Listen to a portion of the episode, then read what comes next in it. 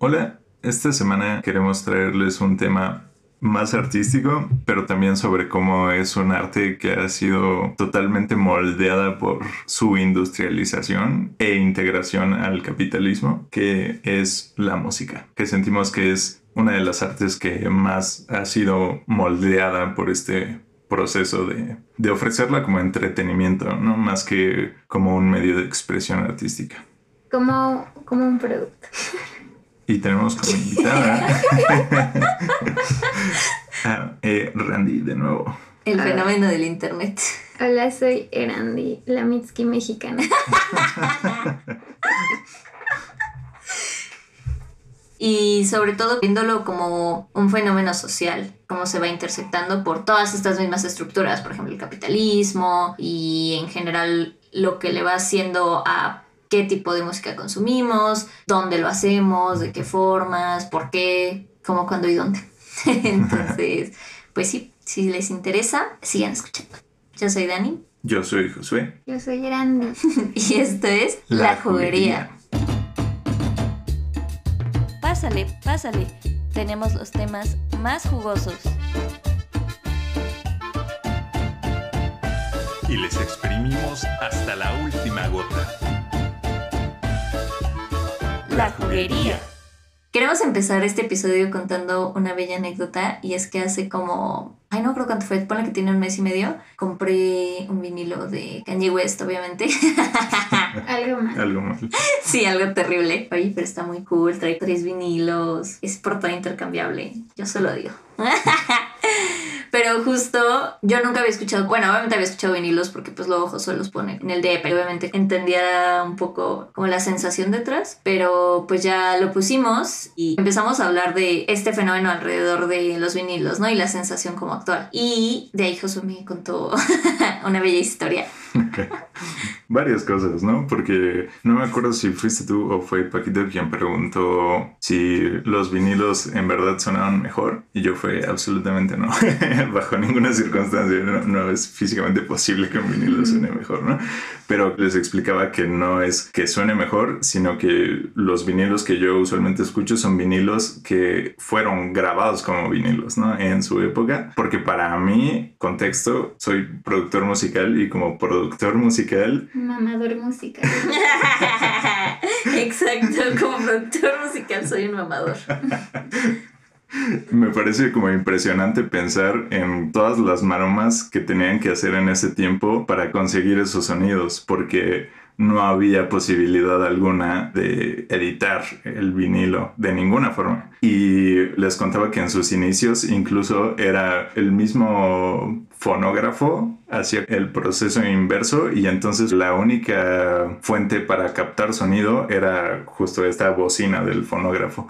Entonces, si querías grabar distintos instrumentos o a distintos volúmenes, tenías que posicionar a las personas más cerca o más lejos del fonógrafo e ir generando literal tu espacio como pensabas que iba a sonar porque obviamente tampoco tenías ninguna manera de, de monitorear cómo estaba siendo grabado, ¿no? Y cuando yo escucho un vinilo, pues eso es en lo que estoy pensando, ¿no? Y como que lo que estoy apreciando en el vinilo. Pero pues de ninguna manera suena mejor que alguna cosa moderna.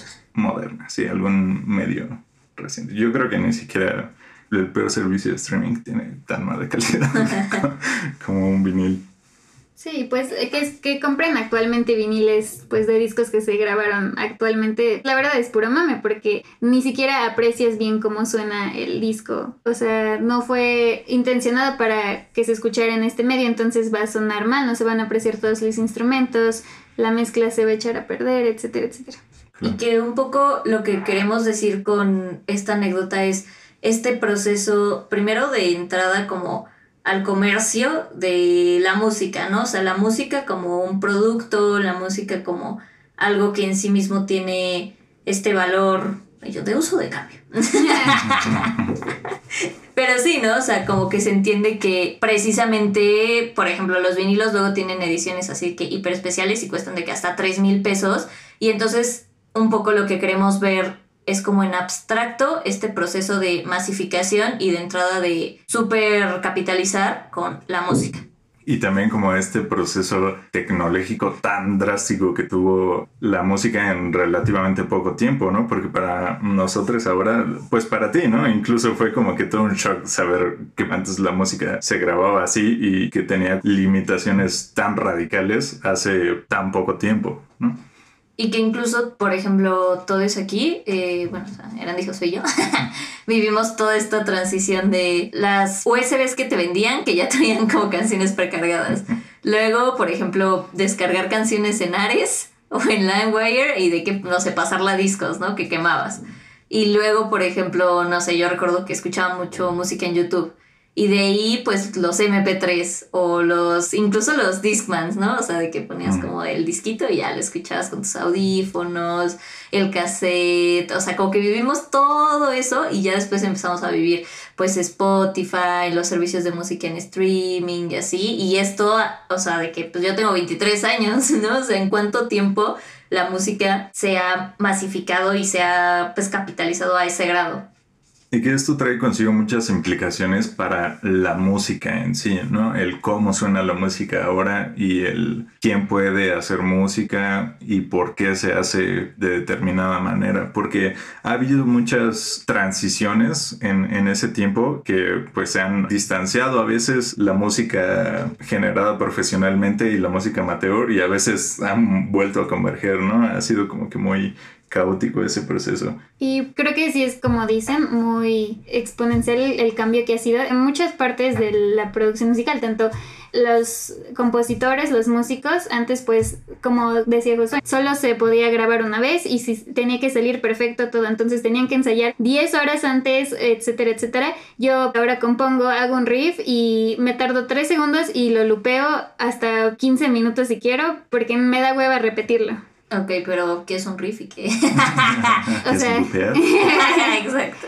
O sea, puedo como tocar tres notitas en mi guitarra y copiarlas y pegarlas, copiarlas y pegarlas hasta que dure tres minutos. No tengo que tocar los tres minutos esas notitas. Que esa es una de las cosas que siento que ha impactado el cómo suena la música. El hecho de que justo ya no necesites a músicos que tienen que ensayar 15 horas para una sola grabación de una sola canción y pues obviamente todo el talento en su área que eso implicaba, ¿no? Una de las cosas en las que siento que más impactó este cambio fue con la existencia de, de Melodyne o Autotune o cualquiera de estos softwares para hacer sonar mejor a los cantantes, o sea, para editar las voces, para que suenen más en tono, afinados y más a tiempo. Y esto lo comentan un poco en el documental de Netflix This is Pop o Esto es Pop, sobre cómo hay literal un muy marcado antes y después en la industria de la música, porque antes de estos softwares de edición, las personas que cantaban eran también gente entrenada vocalmente y que alcanzaban como ese nivel de poderte entregar una voz cantada perfectamente en tono a la hora de la grabación, ¿no? Siendo esto tan ambiguo a diferencia de otros instrumentos, ¿no? Porque una guitarra la afinas y pues ya, ¿no? Sabes que va a estar en tono cuando la toques. Pero para los cantantes es como tienen que estar escuchando y reproduciendo internamente lo que sienten que va a estar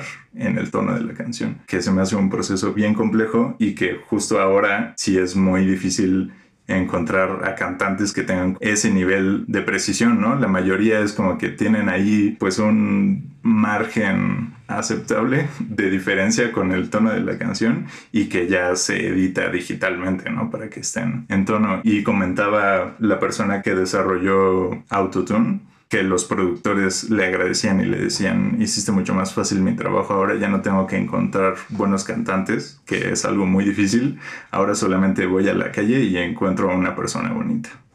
Sí, porque el producto pasó de ser la música en sí a ser también la persona que la interpreta. O sea, el cantante también es un producto que se tiene que vender. Por eso buscan ya personas más atractivas, que queden más a la estética o lo que se está vendiendo ahora en la época, porque también depende mucho de lo que está de moda. Exacto, y que incluso afecta ya como a, a la industria del espectáculo, ¿no? O sea, en el sentido de que los conciertos actualmente, o sea, justo es lo que yo estaba pensando con lo que estaban diciendo, de que muchas veces ya los conciertos, y sobre todo como los de pop y tal, es como de que, ay, ya ponen la pista atrás, o sea, que ya no hay nadie tocando, ¿no? Eso es como, ah, pues le pusieron ahí la pistita y ya nomás está cantando.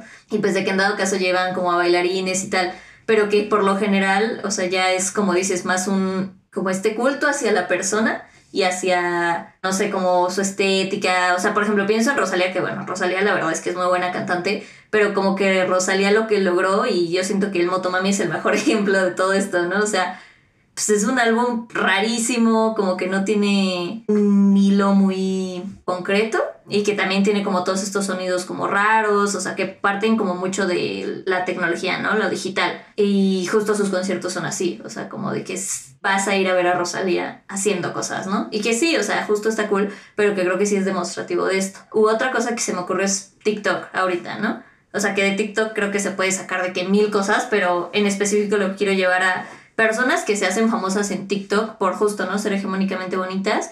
Y de ahí se hacen cantantes. Bueno, se ponen a hacer música o como le quieran decir. O sea, a pesar de que no sepan cantar, de que no toquen instrumentos y lo que sea, pero pues ya es como, bueno, pues ya tiene como esta fanbase gigante.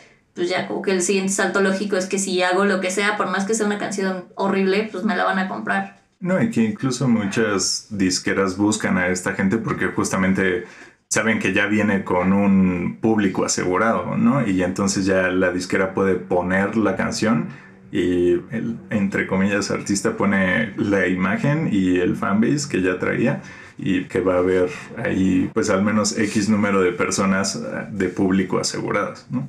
Y eso es lo que pasa también muchísimo en el K-pop, si no es que es la base del K-pop. Si no saben cómo funciona la industria del K-pop, primero escogen a ciertas personas y estas personas son trainees. Entrenan cierto tiempo, pero en este tiempo no solo entrenan como vocalmente, baile, sino los están preparando para hacer un producto que asegure que se vendan en muchos sentidos, porque al principio estas personas ni siquiera forman parte del equipo creativo, ellos solo van a les van a decir qué hacer, cómo comportarse y al final crean una, una persona como tan perfecta que el fandom va a estar ahí y les puedes dar la música más basura, así es, la música más asquerosa y van a comprar 100 discos, van a ir a todos sus conciertos solo para pues comprar, al final el producto son estas personas, no tanto su música. Y es algo que JYP, que es uno como de los grandes productores de Corea, incluso enfatiza públicamente mucho, ¿no? O sea que una de las eh, de los pilares de talento que deben tener estas personas a las que reclutan es la personalidad, ¿no? O sea, que es tan importante como bailar y como cantar. El tener una personalidad atractiva o al menos proyectar una personalidad atractiva es igual de importante para ser un, les llaman idol en Corea. Sí, y el fanatismo que crean alrededor de estas personas es impresionante. Y que de TikTok, otra cosa que me parece. Bueno, ya, ¿quieren seguir hablando del K-pop? Porque yo respeto. Aquí no se juzga. Este. De TikTok, otra cosa que me parece muy impresionante es, por ejemplo, a ver, yo amo a Olivia Rodrigo, o sea, de verdad, me parece que hizo un excelente disco, pero en realidad se empezó a volver famosa por eso, o sea, porque sus canciones, me acuerdo que así cuando salió Driver's License, que fue como su primer single, puta, o sea, de verdad era de esas cosas que te salían como hasta en el cereal.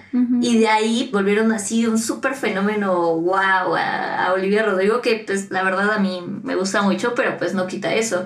Y también, por ejemplo, otras bandas que llevaban así como años sin sacar disco, por ejemplo, Mocha Toma o Man Skin, que pues eran bandas que ya llevaban un buen ratito sin hacer música, siquiera como interesarse como en sus proyectos, eh, se empiezan a hacer virales en TikTok y entonces de nuevo, ¿no? O sea, como que ya se vuelven todas estas bandas así como famosas, vuelven a hacer música, y también ya más allá de eso, incluso, por ejemplo, lo que pasó ahorita con Kate Bush, ¿no? Y Running Up That Hill, que yo amo a Kate Bush y también, ¿no? O sea, de que ese disco, Hounds of Love, también me parece un disco increíble. O sea, y digo, sí era muy famosa ya de por sí, ¿no? O sea, no es que solo lo conociera yo. Pero ya después sale en The Stranger Things y The Stranger Things llevan la canción a TikTok y futa, igual ahorita Running Up That Hill, o sea, es como de esas cosas que yo nunca pensé que fuera a escuchar en el radio, ¿no? Digo, en alfa, ¿no? o sea, chance en reactor, sí. Pero en Alfa sí, o sea, me acuerdo que el otro día en un Uber y justo en Alfa pusieron Running Up That Hill y yo como, wow, o sea, y que otra vez entró así como en listas de Billboard y así, y yo como, qué fuerte, ¿no? Y todo a raíz como de una red social. Sí, TikTok me parece una, eh, un fenómeno muy, muy, muy como específico. Regresando al tema de Olivia Rodrigo, todo empezó pues por un chismesazo, ¿no? Olivia estaba saliendo con un chico y este chico se fue con otra chica y al final es una narrativa que te están vendiendo. Se, Olivia se volvió famosa por esta narrativa, ¿no? De, ay, es que Olivia era la buena, ¿no? Y los otros dos eran los malos. Y se demuestra con que los otros dos también sacaron un álbum hablando al respecto de lo que pasó con esta situación y nadie peló a las otras dos personas porque ya nos tenían del lado de Olivia Rodrigo, no tenían porque yo estoy del lado de Olivia Rodrigo. Eso te decía, no tenía que Y pues sí, jamás en la vida vamos a saber qué pasó, pero nos vendieron esta narrativa y es con la que nos vamos a quedar. No nos vamos a poner a investigar tal vez qué pasó. Y sí, con esto quiero llegar a que TikTok nos vende no solo una experiencia, por así decirlo, es como toda una narrativa, ¿no? También los artistas, bueno, músicos que han salido de TikTok es porque logran crear este vínculo con los que los están viendo, ¿no? Como es que yo soy una persona normal como tú, ¿no? Y entonces me pasó esta situación que tal vez a ti te pasó. Y entonces logran crear este vínculo y ya, aunque al final la canción sea otra vez horrible, como que tú sientes este vínculo con la persona y es como, esta es mi rola. Y otro fenómeno interesante que me parece que viene de TikTok es cómo ha cambiado incluso la manera de componer y sobre todo de las disqueras porque pues, obviamente son quienes están constantemente buscando ganancias, ¿no? O sea, masificar sus su retorno de inversión.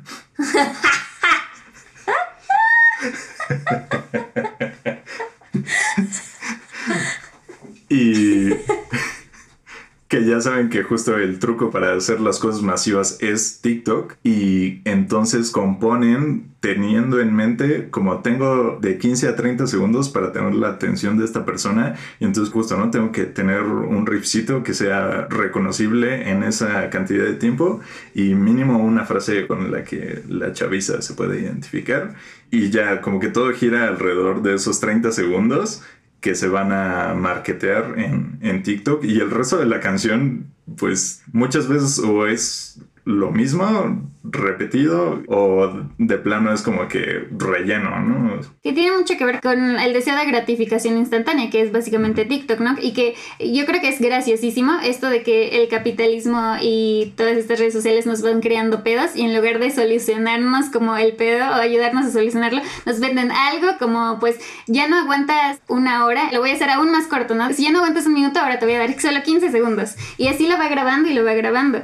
Creo que al final lo que más me viene a la mente y con lo que más me quedo de todo esto es que jamás hemos tenido un pensamiento original en nuestras vidas. O sea, todo lo que pensamos va a sonar como bien drástico, pero fue pensado para que lo pensáramos, ¿no? Y tiene que ver mucho con TikTok, con que al final escuchamos ya los remixes más culeros que TikTok nos pone. También luego pasan estos remixes como Slow and Reverb a Spotify y en lugar de ser la versión original de la canción la más escuchada va a ser esta versión que se volvió viral en TikTok. Y entonces ya no estamos como eligiendo nosotros mismos qué escuchar, qué ver, está todo muy manipulado.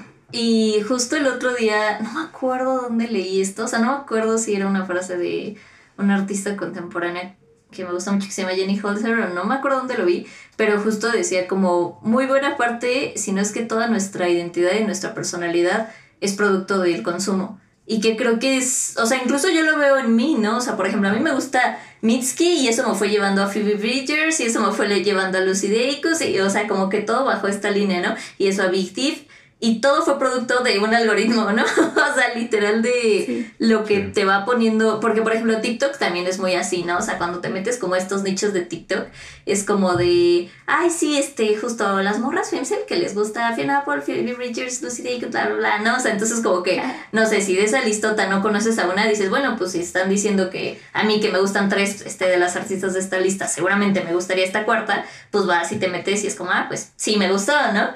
y ya... Super soy. Literal.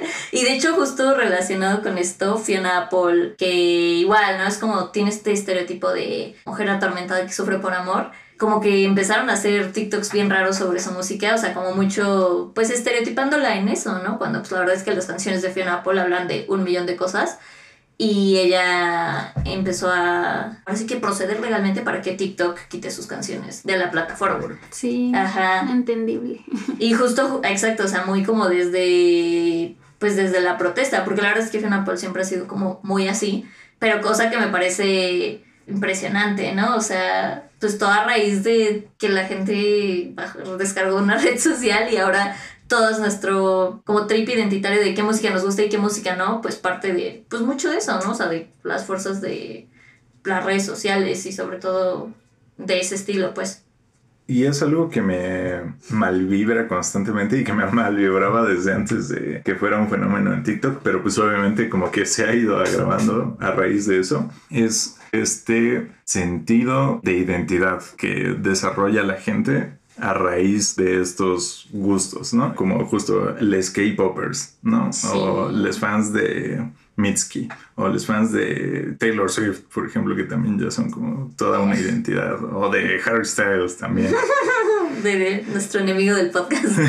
enemigo del podcast. Y justo como te venden esta idea de que no es solo que te guste esta música y ya, ¿no? O sea, como que justo te venden la noción de que tu identidad es tal y lo que te interesa es tal y lo que te gusta hacer con tu tiempo libre es tal, ¿no? Y siento que vas más allá y que también involucra pues tu postura política es tal, ¿no? Y los temas por los que abogas socialmente son estos, ¿no? Si te gusta Luna, eres gay. 100%. Justo. sí soy. Y es verdad.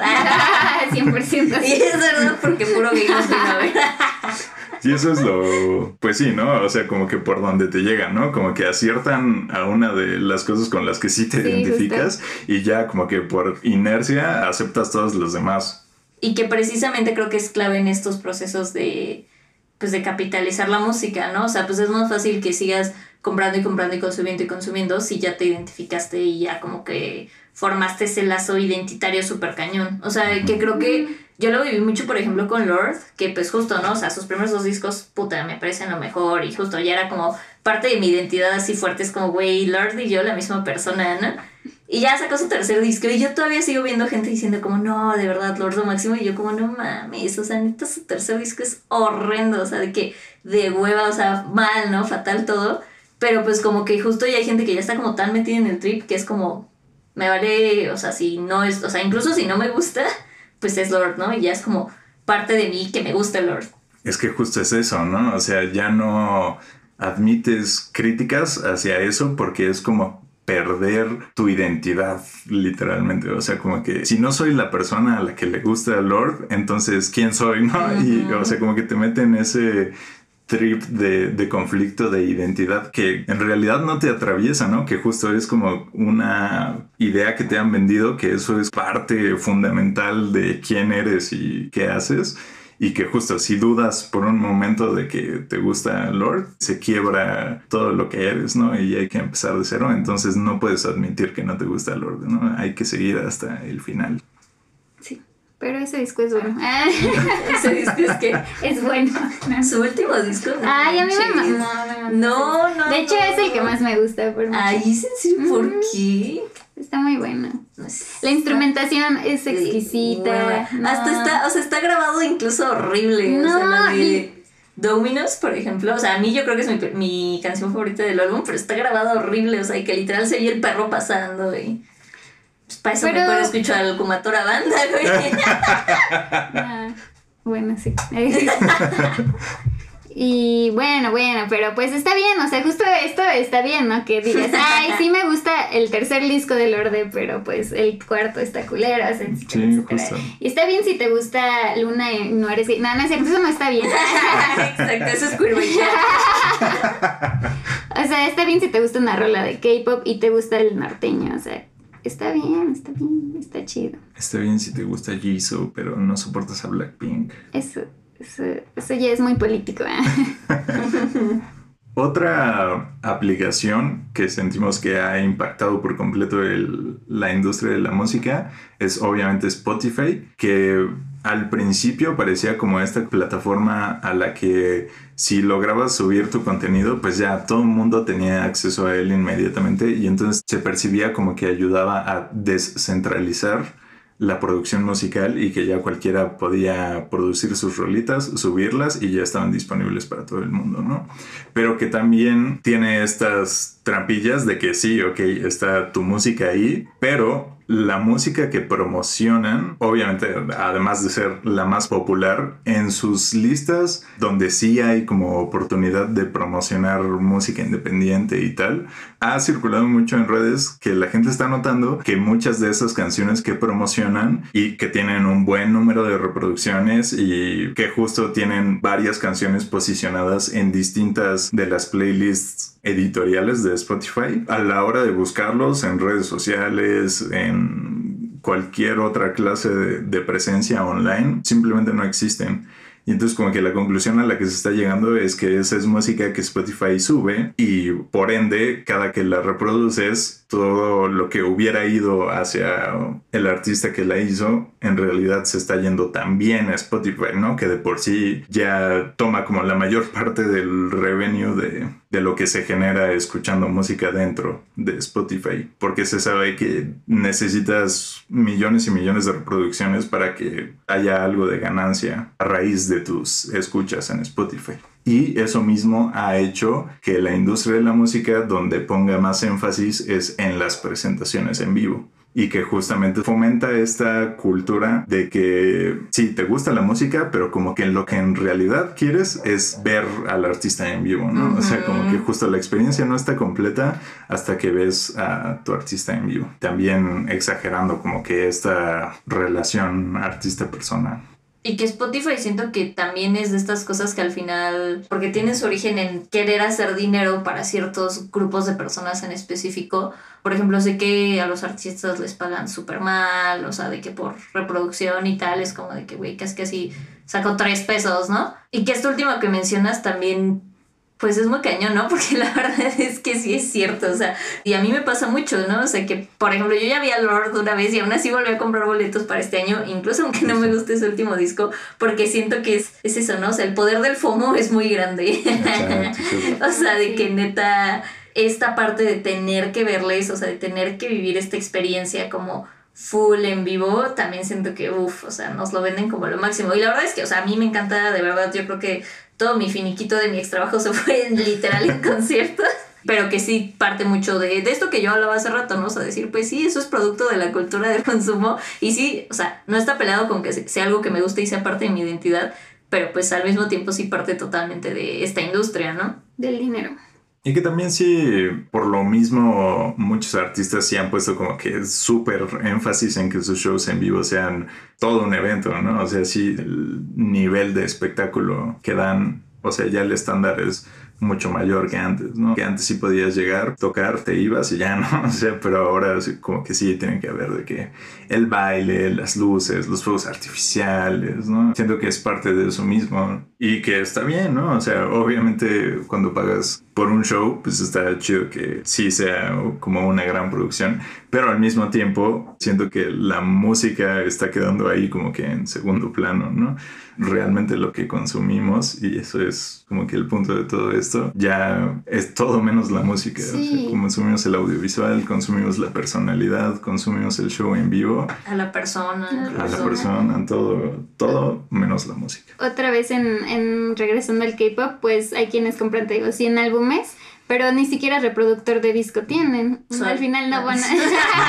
no Al final no van a escuchar el álbum. Se trata de pues las photocards, de apoyar a tu artista. Sí, porque, o sea, si nunca han comprado un álbum de K-pop, tienen casi como estas estampitas coleccionables tipo Panini y tal de los integrantes del grupo, ¿no? Y, y son como aleatorias. Bueno, no del todo aleatorias, como que hay, digamos, no sé, tres versiones del disco, ¿no? Y cada versión trae photocard distinta, entonces como que justo si quieres tener todas las photocards tienes que comprar las tres versiones. Y que los fans en Corea son mucho así, o sea, como que sí no se detienen hasta Sí. tener todas las variantes del disco Sí. y todas las photocards y tal. Literal al punto en que Corea está pensando en ya prohibir los álbumes porque el desperdicio de papel y todo eso está terrible.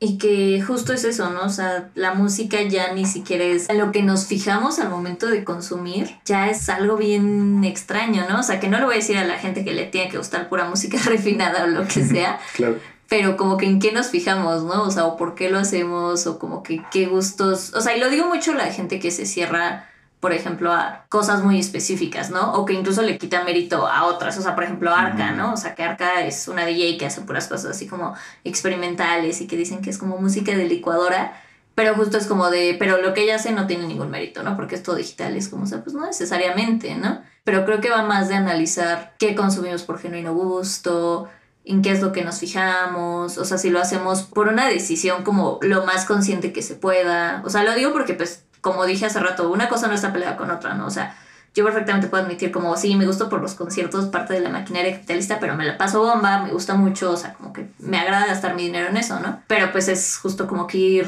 haciendo la balanza, pues. Sí, porque ya todo es muy subconsciente, ¿no? O tal vez hasta hay personas a las que les da hueva buscar música y está totalmente ok si quieren escuchar lo que les demás escuchan, ¿no? Sí, no, no va como en defensa de cierto tipo de música ni nada por el estilo, sino el cuestionar, pues justo, ¿no? Si realmente me gustó el último disco de Lord. sí, ni siquiera invitarlos como a escuchar otro tipo de música porque como dices, o sea, puedes sentirte reconfortado escuchando siempre la misma música y eso también está bien, ¿no? O sea, Sí, o sea, muchas veces pues solo como que fluimos con lo que se está escuchando y ya no, no, tampoco es como que tienes que escucharlo más underground, pero pues hay que tener en mente que en algún punto se, sí es como se pensó que tú lo hicieras. Esa música que está en todas partes pues fue diseñada para que estuviera en todas partes y para que al final tú lo escucharas. Con esto pasaremos a las recomendaciones. Yo tengo un par de recomendaciones muy concretas. La primera es este documental que mencioné antes, Esto es Pop, lo pueden encontrar en Netflix. Trata no solo ese tema del autotune, sino muchas eh, pues vertientes de lo que implica hacer pop, ¿no? Y cuál es la experiencia en el pop que también tiene mérito. Porque pues sí, o sea, mucha yo no consumo el pop casi y justo siento que la gente que no consume el pop muchas veces pues le tira mucho hate al pop, pero también es parte como de cierta cultura y cierta experiencia compartida que tenemos y tiene su mérito en ese rubro también. Y mi siguiente recomendación es el libro Cómo funciona la música de David Byrne, que es el vocalista de The Talking Heads, pero también es como un erudito de todo. es una persona con una pasión por la experimentación y el conocimiento y que justo por eso mismo hizo música muy interesante, bueno, y hace música muy interesante y experimental y justo como que también participa en estos proyectos de investigación y de desarrollo y difusión del conocimiento. Y ese libro pues me parece muy bueno porque discute a profundidad la industria de la música desde literal cuando se empezaron a imprimir partituras para que la gente pudiera replicar la música que escuchaba en sus casas, hasta los modelos que ocupan las productoras, el proceso creativo de los artistas, todo, todo. Muy bueno, muy recomendable. Yo les recomiendo que si les gustó Running Up That Hill, escuchen todo ese álbum de Kate Bush, se llama Hounds of Love, y que escuchen cosas diversas. Yo quiero recomendar Cinemota con S y doble I. Cinemota es pues rock, pero usa como vocalistas Vocaloid, que es un sintetizador vocal, es decir, su vocalista no existe, sino es un, como un robot hablando, bueno, cantando. Como Loquendo. Y sí, pues esta, no sé si conocen a Hatsune Miku, Hatsune Miku es de Vocaloid, es toda esta Ah, celebridad sí. digital que hasta tiene conciertos y llena mm, estadios masivos y ni siquiera es una persona, es un holograma. Y pues la pregunta de siempre, ¿no? Del robot reemplazará al humano. Y pues no sé, a mí me, me encanta, me encanta Vocaloid, creo que es una propuesta auditiva diferente porque obviamente no se escucha muy humano, que digamos, y a mí me gusta. Y ya. Si les gustó, síganos en Twitter como Juguería Podcast. Y en Facebook e Instagram como La Juguería Podcast. Adiós. Bye. Bye.